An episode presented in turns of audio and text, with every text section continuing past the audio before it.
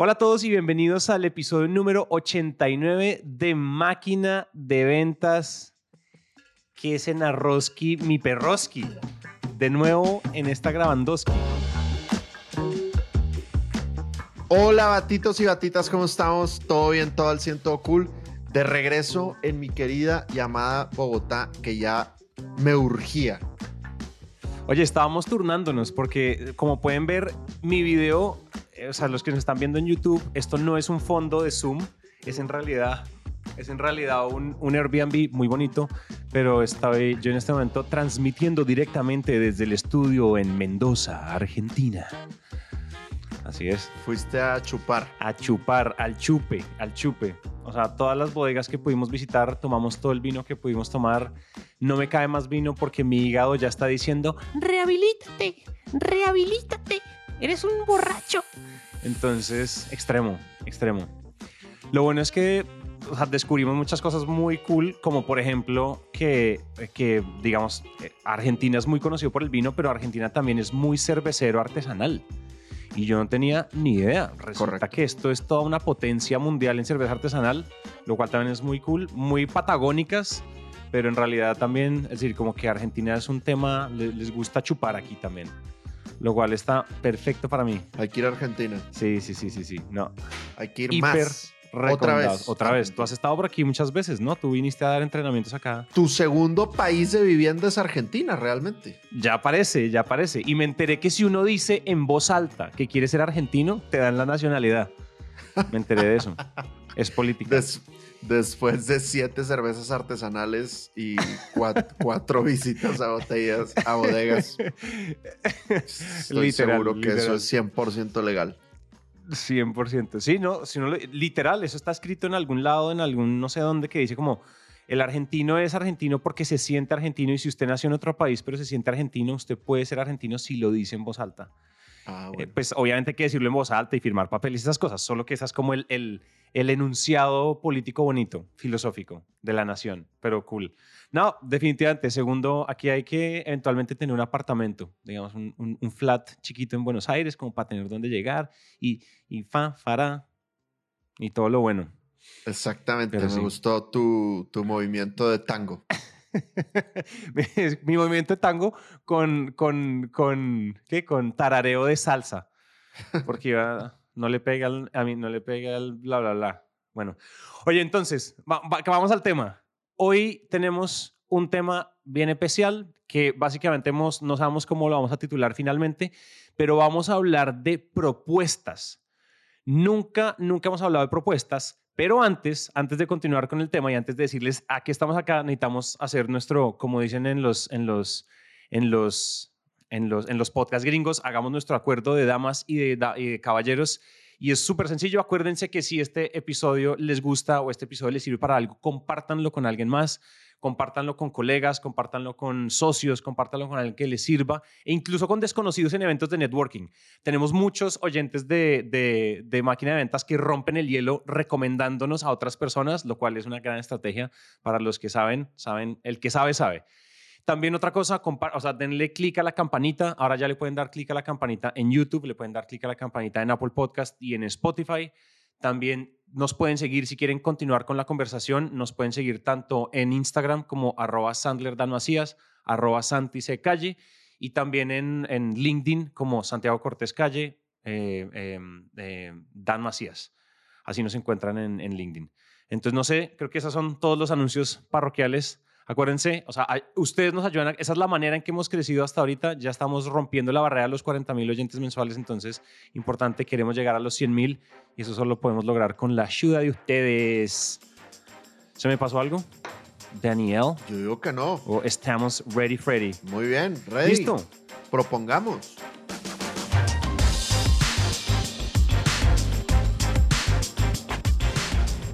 Retomanding retomando, queremos hablar de propuestas. Básicamente vamos a tocar dos puntos o lo que queremos tocar es dos puntos principales. ¿Cómo no usar las propuestas? Queremos abrir con eso y después les queremos, después les queremos contar como los elementos infaltables, digamos esos elementos que son como nucleares, atómicos que uno siempre debe tener dentro de una propuesta.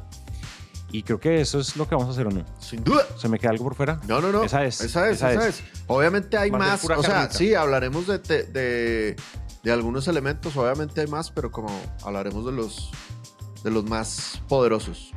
De, sí, sí, sí. Evidentemente esto probablemente tenga parte 2, 3, 4 y 5. Pero bueno, para arrancar, creo que si quieres, déjame, yo hago como un, como un, como una, como una contextualización rápida que creo que puede como allanar el terreno para que empecemos a hablar ya de consejos puntuales, ¿te parece? Dale, mejo.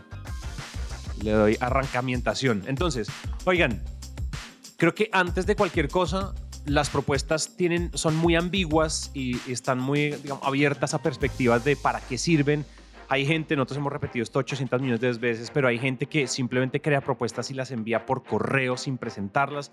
Hay un montón de cosas que nosotros ya hemos, eh, digamos, hemos recitado varias veces en el podcast y nos parece igual importante que, que ustedes entiendan que esto no es solo, las propuestas no es solo el documento como tal, sino que la propuesta en realidad es un ritual poderoso de persuasión, lo cual es muy diferente a esto es una PPT que envío por correo. Entonces, ¿Cómo no usar las propuestas o qué no son las propuestas? Una propuesta no es un folleto publicitario. Creo que eso, y eso lo hemos dicho un par de veces, pero creo que vale la pena decirlo de nuevo en voz alta.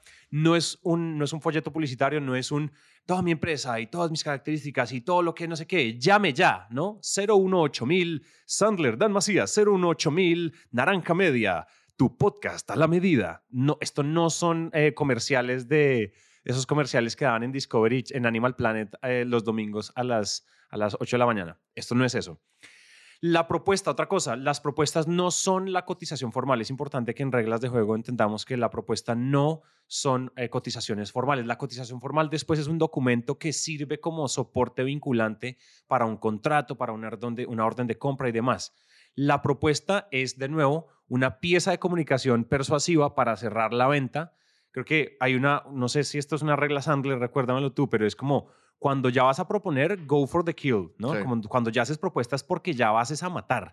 y es, porque vas a cerrar el, trato, no porque tienes que enviar un documento, eh, porque es la formalidad de la del, del, equipo de compras, no se trata de eso. Eh, hay otra cosa y es que, bueno, si no, no es una cotización formal, entonces también otra cosa, no la llenen de tablas complejas, o sea, no es un, no es un, esto lo dicen como no son términos y condiciones, no son, no es nada de eso, en realidad no, no habla mucho más de eso, sino más bien habla más de ellos que de nosotros, entonces pues no lo atiborren de, de tablas complejas.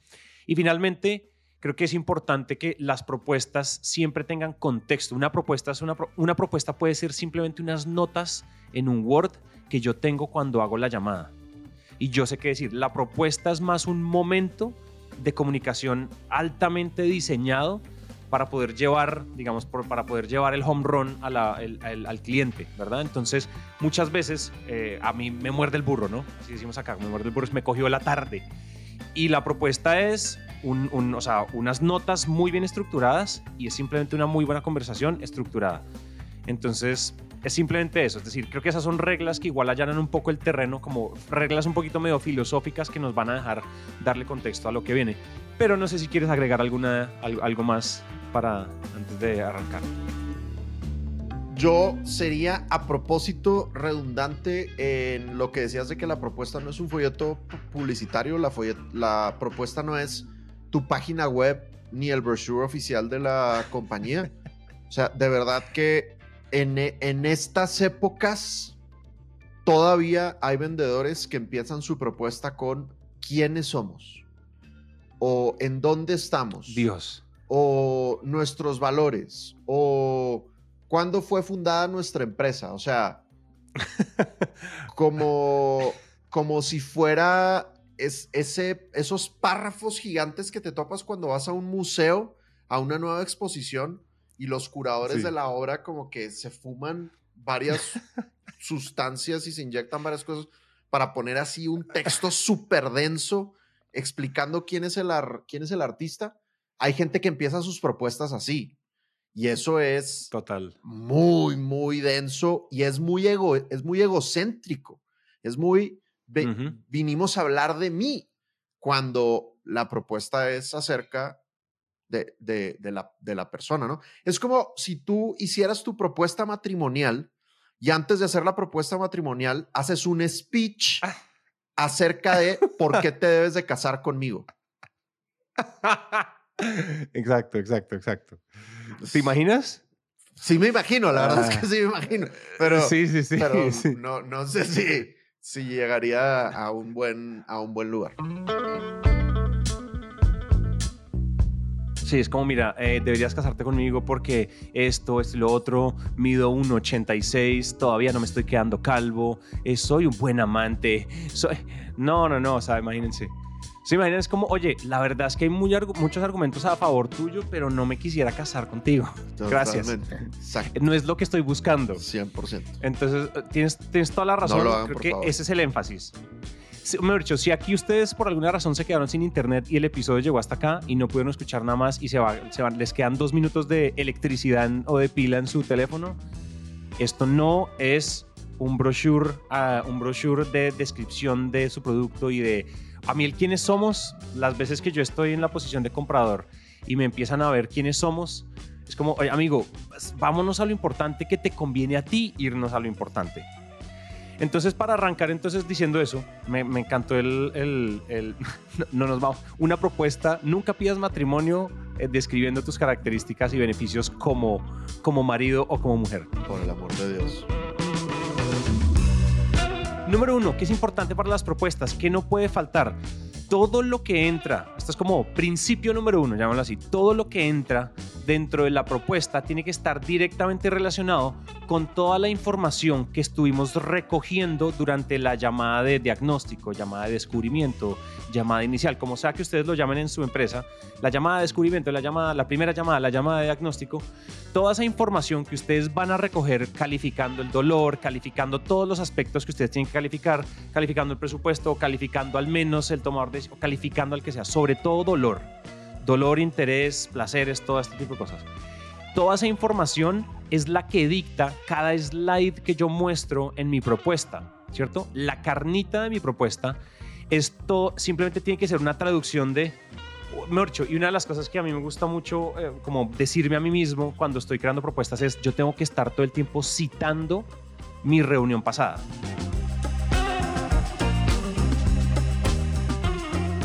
¿Cierto?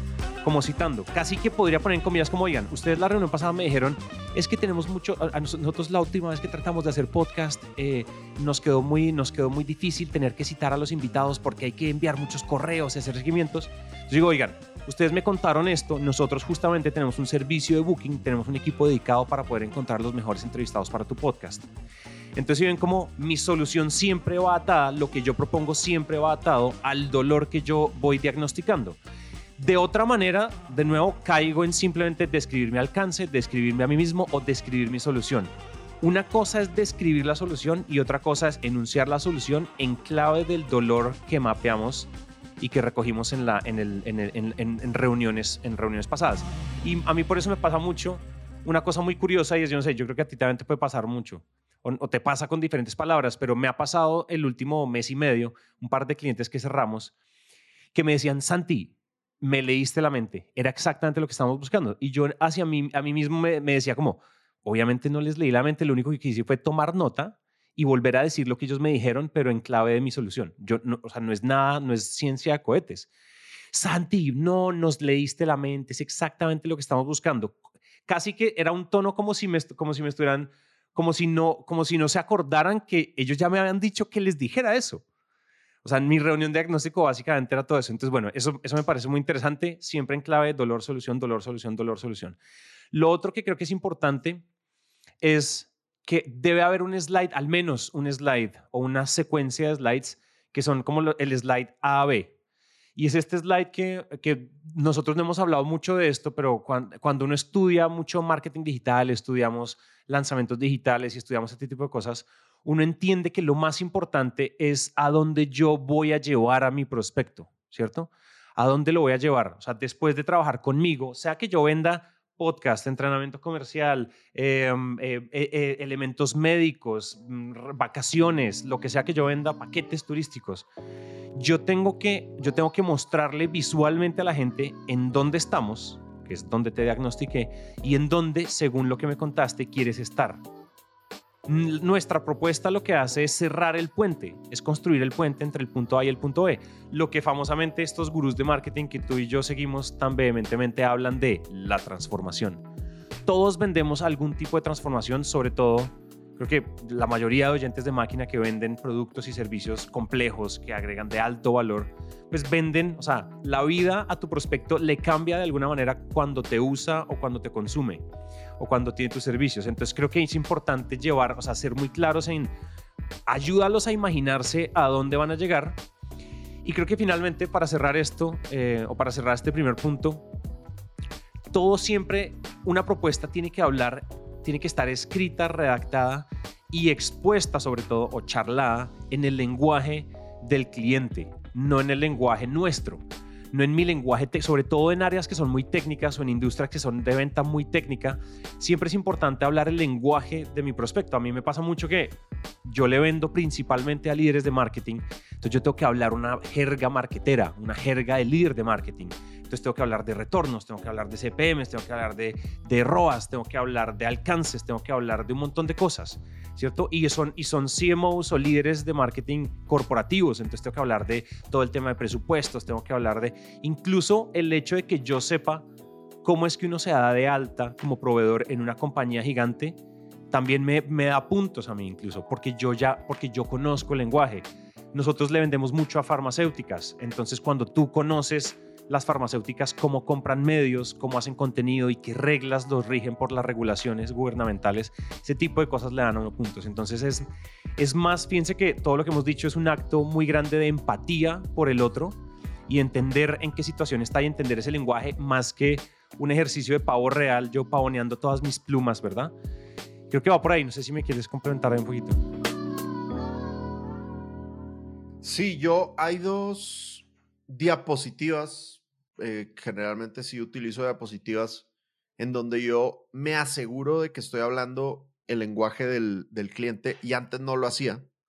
La primera es una diapositiva de resumen, en donde resumo nuestras conversaciones anteriores, lo hago como tú planteas de A a B. Digo, en todas las reuniones previas que hemos tenido, ustedes lo que me han dicho es que tienen la situación A y quieren llegar a la situación B. Y así lo hago con todos los dolores que ellos me han comentado. Y yo, eh, ahorita que tú lo planteabas, yo literalmente sí utilizo las, las comillas. Eh, por ejemplo, alguna vez me dijo un cliente, oye, mi embudo de ventas está invertido. Tengo muchos menos prospectos que cierres o que, que clientes actuales, me, me decía, ¿no? Entonces, literal, eso yo, yo en mis citas de ventas estoy como formación de periodista que tengo, estoy escribiendo todo lo que ellos me están diciendo. Entonces, algunas frases como poderosas las pongo entre comillas y se las pongo en la diapositiva y les digo, ustedes dijeron esto, ¿no? Claro. Y escribo ese resumen en primera persona, como tenemos esta situación, queremos esto. Y yo lo leo como si yo fuera parte de su equipo, por así decirlo. ¿no? no lo estoy leyendo como ustedes tienen este reto y quieren lograr esto, sino digo, nosotros tenemos este reto y queremos lograr esto otro. Entonces, en esa diapositiva de resumen, procuro incluir dos cosas bien importantes, además de hablar en su idioma y utilizar sus frases textuales. Procuro incluir el impacto en el negocio y el presupuesto. O sea, en el embudo del dolor en Sandler le sugerimos a todo mundo medir cuánto está perdiendo el cliente por no tenerte o cuánto está dejando de ganar el cliente por no, por no tenerte. O si es algo que no se puede monetizar, pues qué está dejando de tener, qué emociones o qué logros está dejando de, de alcanzar. Entonces, eso es bien importante que esté en la diapositiva de resumen, porque además es un filtro para ti de si estás listo para hacer la propuesta o no. O sea, si tú no eres capaz de decir qué están perdiendo o qué están dejando de ganar por no tenerte, pues significa que no has investigado suficiente acerca de su dolor. Entonces, impacto en el negocio y lo otro es presupuesto. Yo en el, desde el principio les digo, y el presupuesto que ustedes que mencionaron que tenían disponible es entre tanto y tanto. Y lo hago a propósito Porque yo no quiero que mi cliente esté nervioso toda la propuesta. Yo no quiero que mi cliente esté como, ah, esto está buenísimo, me gusta, pero ¿cuánto va a costar? Híjole, se me antoja mucho empezar, pero ¿cuánto va a costar? No, yo quiero que desde el principio, desde la primera positiva le quiero decir, oye, y tú mencionaste que tenías un presupuesto entre tanto y tanto, que sepas que las propuestas que te voy a hacer están dentro de este rango. Para que reduzca su, su ansiedad eh, económica, por así decirlo. ¿no? Entonces, es una primera diapositiva que utilizo para hablar el lenguaje del prospecto. Y la segunda es que cuando yo presento mis soluciones, lo digo en dolores del prospecto. Antes utilizaba mucho mis propios términos, mi propio marketing. Entonces, por ejemplo, si yo presentaba el temario Sandler, decía, oye, vamos a ver un módulo de el comercial de 30 segundos y los ocho pasos de la llamada sin presión Sandler. Comercial de 30 segundos y ocho pasos de la llamada sin presión Sandler. La gente dice, ¿qué es eso, güey? No, no, entendían, o sea, esos son términos muy Sandler, ¿no? O si pones el acuerdo previo, el embudo del dolor, pues a ver, igual y si son fans de máquina o del canal de YouTube, pues ya saben de qué estoy hablando. Pero seguramente va a haber gente ahí que no, no tiene tanto detalle. Entonces, en vez de decir comercial de 30 segundos y los ocho pasos de la llamada sin presión Sandler es cómo conseguir más y mejores reuniones de venta. O los términos que, hayan, que ellos hayan utilizado cuando me contaron del, problema. Entonces yo sí procuro personalizar el nombre de la solución o el nombre de los módulos de la solución, lo personalizo a los dolores que ellos tienen. Yo creo que, fíjate que eso es lo que eventualmente hace que la gente diga, diga, diga, oye, me leíste la mente. Y en realidad no, uno no leyó la mente, uno simplemente tomó nota como buenos eh, periodistas entrevistadores que uno, que uno que, somos cuando vendemos. Oye, me gustó eso que dijiste de lo del precio, de quitarles la presión del precio. Es como cuando, yo me acuerdo que cuando yo compré mi primer traje hecho a la medida para empezar a hacer entrevistas en, para aplicar a universidades, mi mamá me llevó a varios sitios y algunos eran eh, sitios de diseñador y entonces me empezaron a tomar las medidas y me ponían y me sacaban y pusieron, me ponen como le ponen uno en ese pedestalcito y tú empiezas a ver que te ponen unos zapatos y después te ponen la corbata y te ponen el blazer y ponte esta camisa, ponte la otra, ponte estas mancuernas, ponte no sé qué. Y yo solo pensaba, ¿esto cuánto me va a costar? Está hermoso. ¿Esto cuánto me va a costar? Y yo no podía mirarme al espejo tranquilo porque yo decía, si esto cuesta más de X, yo no lo voy a poder pagar y yo sigo perdiendo mi tiempo aquí. O sea, da la ansiedad de no saber el precio, de la incertidumbre del precio frente a algo que además sí te gusta, porque si estás haciendo bien tu chamba, la propuesta les está gustando, es muy, es muy doloroso. O sea, se siente muy, ¿cómo decirlo? Se siente, se siente ellos están pensando más en cuánto puede esto estar costando que en realidad pueden, o sea, que pensar en, oh, me gusta esto, lo podemos aplicar acá, necesitamos llamar a alguien, esto le va a gustar al área de ventas, esto le va a gustar al... Ellos no están pensando en, en incluso cómo crecer y cómo avanzar con esto, sino en, quiero ya saber el precio, a ver si sigo escuchando o para qué tomo nota. No quiero desperdiciar bolígrafo, esfero, lápiz, tomando nota en algo que sé que no igual no voy a pagar. Entonces eso que estás diciendo me parece que me sentí muy identificado, pero con esa época de cuando yo compré mi primer traje que fue fue, fue una experiencia como, como bittersweet, ¿no? Como medio no, tan cool. Totalmente, así es. La gente, la gente en vez de estar disfrutando el momento y la presentación que con tanto esfuerzo preparaste, están distraídos. Están distraídos pensando en si lo van a poder pagar. No deberían de estar pensando. 100%. 100%. Oigan, hablando, hablando de presupuesto, pasemos a una, a una estrategia que tanto a ti y a mí nos funciona mucho. Y es que una vez uno en una reunión de diagnóstico valida el presupuesto, valida unos rangos más o menos. después tú le dices al comienzo de la propuesta, oye, ustedes mencionaron en el resumen, ustedes mencionaron que están dispuestos a invertir entre tanto y tanto para solucionar este problema. Cuando uno ya llega a mostrar los presupuestos, una de las cosas que nosotros aplicamos que nos funcionan muy bien, y esto tiene una justificación que me hubiera gustado investigar lo suficiente para, para, para mostrárselos, pero esto es un sesgo cognitivo de precios ancla y es poner tres escenarios de presupuesto, ¿cierto? Tres escenarios de presupuesto que están dentro del margen, ¿cierto? Dentro del espectro que nuestro prospecto ya estableció que está dispuesto a invertir. Entonces dijeron, oye, sí, o sea, estamos entre, entre 10 mil y 20 mil, digamos. Pues hay un escenario de 12.500, hay un escenario de 17.000 y hay un escenario de 21.750, no sé, algo de este estilo. Entonces, en general, ese tipo de cosas suelen funcionar mucho por una cosa que a mí me gusta, por dos grandes cosas. Y es que usualmente los, o sea, los, lo que dicen los sesgos cognitivos y este tema de la neurociencia y el neurocomportamiento y, perdón, el que la economía del comportamiento hablan mucho de cómo nuestros, el cerebro se va hacia, o sea, el, usualmente el plan del medio suele ser un habilitador para el plan, para el plan más alto. Es como las palomitas de maíz en los cines. Y es que tú compras, o sea, es muy la pequeña es muy barata y muy pequeña. La grande es gigantesca, pero la de la mitad es pequeña, pero por tan solo un dólar, por tan solo mil pesos colombianos, por tan solo, no sé, 50 centavos, lo puedes agrandar. Eso está basado en un sesgo cognitivo, usualmente sucede. Pero lo más poderoso de, tener escenarios de, de, presupuesto en una propuesta es que uno tiene escenarios, o sea, usualmente el escenario más bajo suele ser el escenario que yo llamo como el caballo de Troya. Y es, es el escenario que te ayuda a meterte en la puerta, que te ayuda a meterte eh, como proveedor de tu cliente.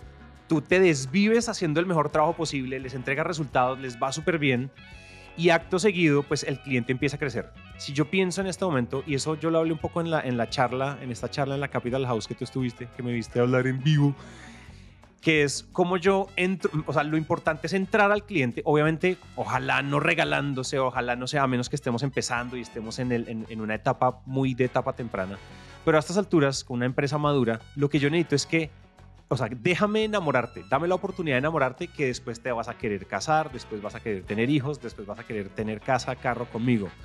Entonces, por eso usualmente hay escenarios que mantienen nuestra rentabilidad, nuestro margen, nuestro margen de ganancia bruto y neto, pero igual nos dejan entrar por la puerta sin, tener, sin, que haya mucha fricción eh, de aprobación.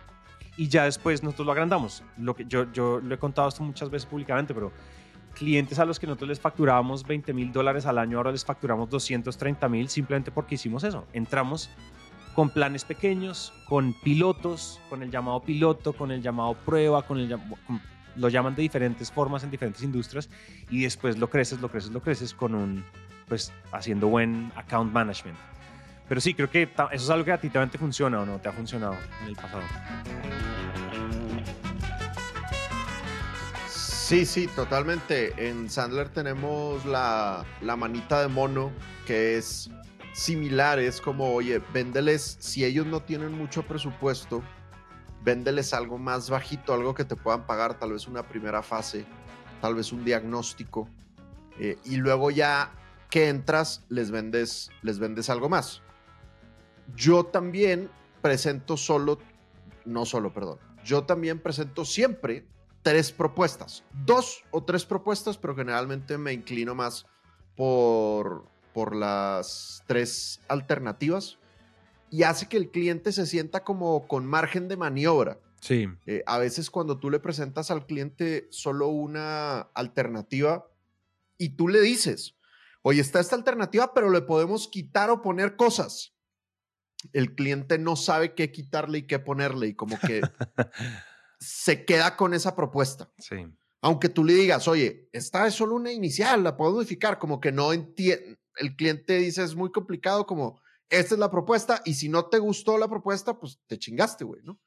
Mientras que si tú le pones tres alternativas, pues tú ya le estás dando los ejemplos de qué le pueden quitar y qué le pueden poner. Entonces el cliente se puede poner más, más creativo y es eh, más flexible, se siente con, con más libertad y en algunos casos te dicen, oye, yo, por ejemplo, siempre las llamo propuestas A, B y C. Siempre empiezo con la más cara y luego voy bajando. Eh, muchos clientes me dicen, oye, quiero una propuesta D. Necesito que me juntes entre la B y la C, hagamos la D. Y está perfecto, güey, porque eso es lo que yo quiero. Lo que yo quiero es que ellos me guíen y que me digan exactamente qué es lo que ellos, qué es lo que ellos quieren. Y digo, no, no, no todos, pero no sé, tal vez un 20, 30% de los clientes piden algo así y, y la vaina funciona, ¿no? Eh, sí. Pero sí, de acuerdo con presentar varias, varias alternativas, obviamente el presupuesto no te lo inventas tú, sino que tiene que haber sido calificado en el compartimento de presupuestos. Exacto. Sabes que hay una herramienta que a mí funciona a veces con cierto tipo de clientes sobre todo con clientes que vienen calientes, vienen muy bien referenciados, o por ejemplo cuando estamos tratando de crecer, como estamos tratando de venderle a otra área de la misma empresa, por ejemplo. Y es que cuando uno está creciendo cuentas o cuando está, digamos, migrando a otras áreas que uno le puede vender de la misma empresa, que igual es una nueva venta, pero pues uno ya tiene como ese, como el, la chapa, ¿no? Como el, argumento de, oye, al, otra, al área de marketing ya le encantó, ahora estamos queriendo trabajar con el área de innovación, por ejemplo. Y es que yo tengo, o sea, para, en nuestro caso, esto, esto obviamente tómenlo con, un, con, una, con una pizca de sal porque de pronto esto no aplica, esto de pronto se sale de las, de las formas, pero si a alguien allá afuera le sirve esto, está bien. Y es como una estrategia de, oye, ya te expliqué todo el alcance de qué se trata un podcast así, de qué se trata un video podcast así, qué es un reel, qué es un short, qué es postproducción de audio, como todo lo que nosotros hacemos, ¿no? Como ecosistema de contenidos. Aquí está un Excel editable y autocotízate, hagámoslo juntos. Y entonces abrimos un editable y es como, oye, tú me dijiste que estás más o menos rondando por los 17 mil dólares, pero en realidad, ¿cuál es un presupuesto que podamos aprobar al menos para arrancar a trabajar? No, Santi, más bien configurémoslo más bien hacia, hacia 11 mil, porque si me paso de 12 mil dólares me toca llamar a compras y hay que hacer una licitación y entonces hay que llamar a otros tres proveedores. Si yo me estoy por debajo de 15 mil, podemos yo lo puedo aprobar hoy mismo.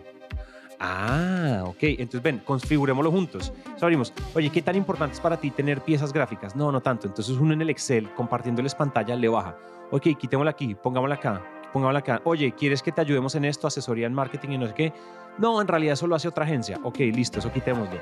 ¿Quieres subirle frecuencia a la cantidad de reels que producimos a la semana? Sí, sí, subámosle. Entonces lo hacemos como enfrente de ellos, como que ellos se sienten partícipes de la cotización que le vas a enviar y no se sienten como abofeteados por la cotización que les envías. Obviamente si uno hizo todos los pasos de validar y demás, pues nadie nunca se siente abofeteado, pero si por alguna razón es como, ¡Ah! todo eso, en realidad es mejor que no se sientan abofeteados. Yo incluso con clientes ya de mucha confianza es como, Santi, que cotízame cuánto tengo un presupuesto para hacer. Oye, como mira, ahí está el Excel, o sea, llena el carrito de compras y me avisas de cuánto quieres el fee mensual. Claro. Con clientes que ya son muy amigos y ya son muy, como, ya son panas. Pero hay veces que, como el do it yourself, el hagámoslo juntos, Fisher Price, ¿no? Como llaman la cotizador Fisher Price, hagámoslo juntos jugando. Y entonces llenamos los cuadritos del Excel, esto sí, esto no, esto sí, esto no. Y al final, ah, mira, tu fee mensual es tanto. Buenísimo. Y ese tipo de cosas. Y después uno se lo envía. Entonces, úsenlo a discreción, con cuidado con el asterisco de me funciona a mí, pero de pronto esto no le funciona a ustedes, pero si les funciona. Últimamente, esto solo ha sucedido este año, no lo he probado más tiempo, como el último semestre para acá, ha sido, mejor dicho, beso de chef, ha funcionado espectacular. Sí, yo eso llevo haciéndolo tres, cuatro años probablemente, no con el Excel, no con el Excel, yo lo hago con los temas. Ok. Eh, y de hecho yo literalmente las palabras que utilizo es, yo no hago propuestas para mis clientes, yo construyo propuestas con mis clientes. Me encantaría que en la próxima reunión nos sentemos a construir la propuesta. Me sirve mucho que tú traigas alguna idea de presupuesto, tal vez un rango bajo, un rango alto, que podamos, que tengamos margen de maniobra. Yo traigo algunos temarios pensando en lo que tú me has dicho en esta sesión y juntos nos sentamos a armar la propuesta ideal. Y ahí puede que terminemos ya con la propuesta o puede que yo te pida un poquito más de tiempo para después terminar de afinarla. ¿Qué te parece? Y me dicen, me parece perfecto. Y todos son felices armando la, propuesta conmigo. De nuevo, yo no les muestro el Excel. Digamos que, como tú bien dices, a mí no me aplica mostrar el Excel, eh, pero sí les doy ideas de lo que hay detrás de cómo cotizo, cantidad de gente, cantidad de horas, que si viajo, que si no viajo, ta, ta, ta. Y con eso ellos empiezan a entender, oye, si hacemos esto cuesta tanto, si hacemos esto otro cuesta, cuesta tanto. Pero sí, yo, yo creo que sirve, o sea, creo que esa transparencia a la gente le gusta. Si te sirve para tu negocio, querido escucha, pues qué maravilla. Exacto, exacto, exacto, exacto.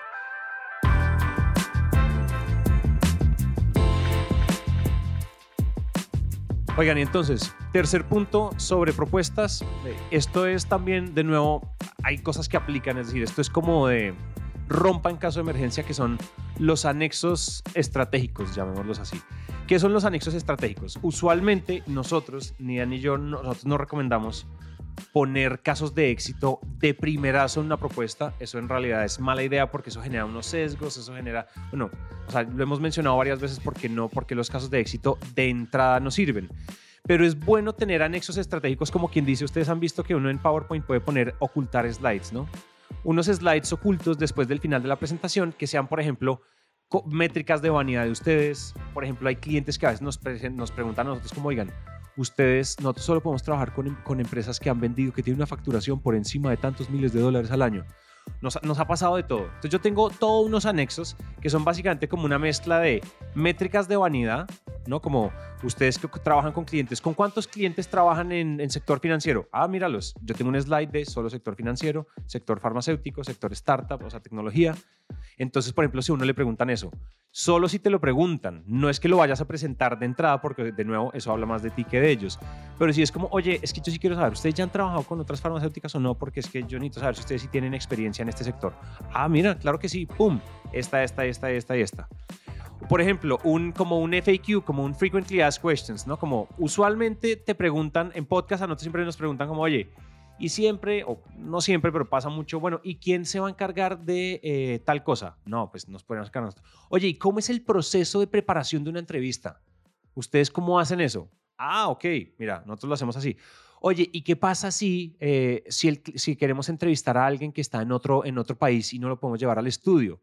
Entonces, nosotros, yo tengo una, una, un mapita chiquito que dice como nuestra logística internacional de micrófonos para poder entrevistar remoto post pandemia cosas de esas.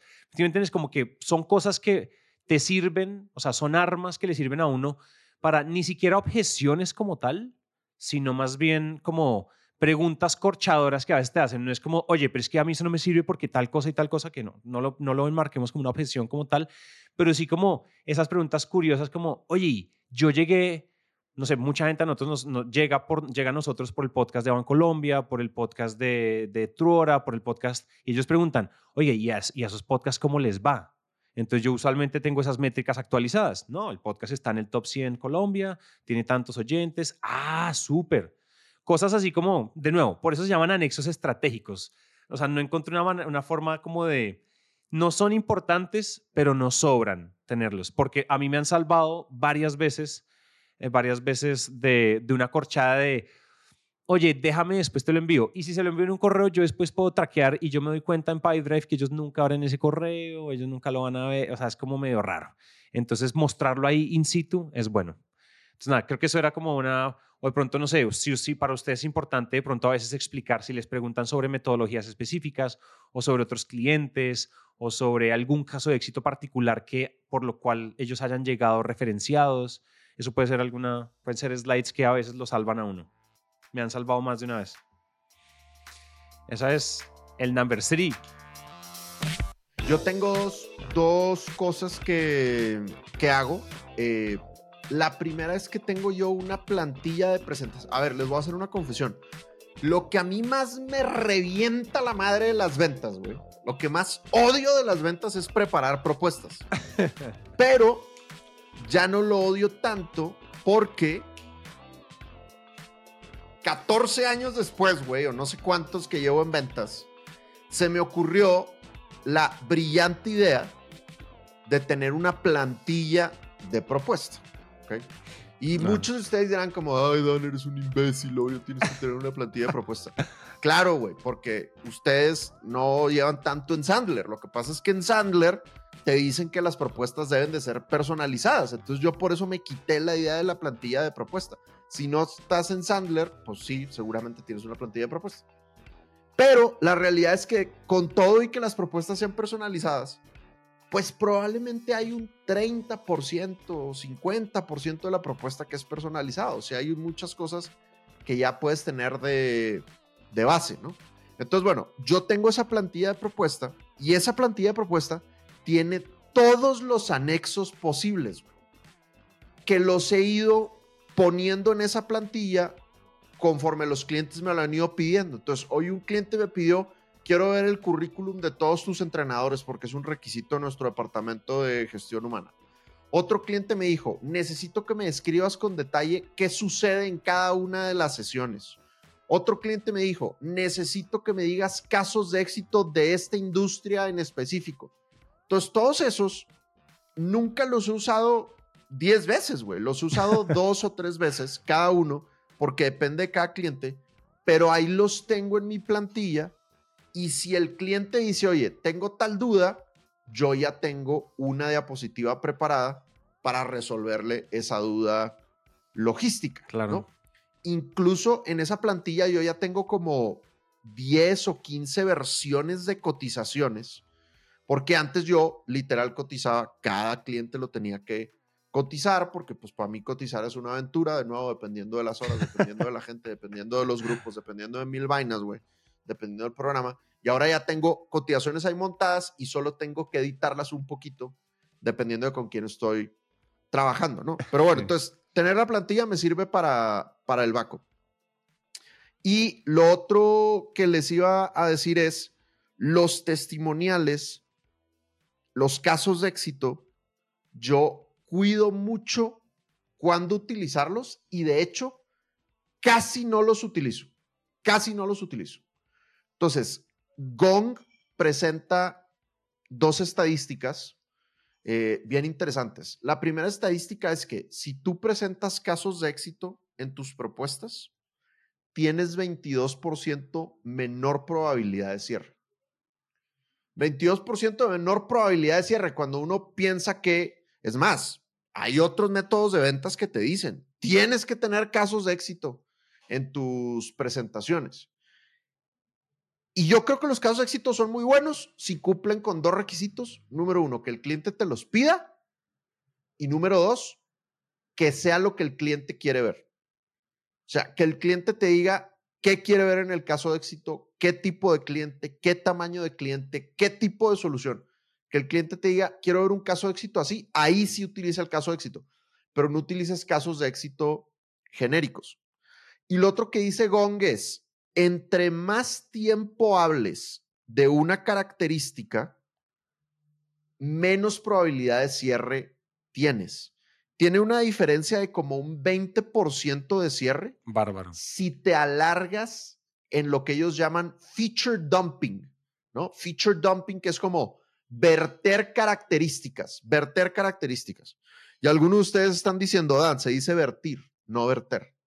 Y lo googleé para que sepan lo googleé y descubrí, descubrí que hay una fundación que se llama la Fundación del Español Urgente, que la hizo la F, F es una agencia de periodismo, con la RAE y con BBVA, crearon la Fundación del Español Urgente para utilizar el español correctamente en los medios de comunicación.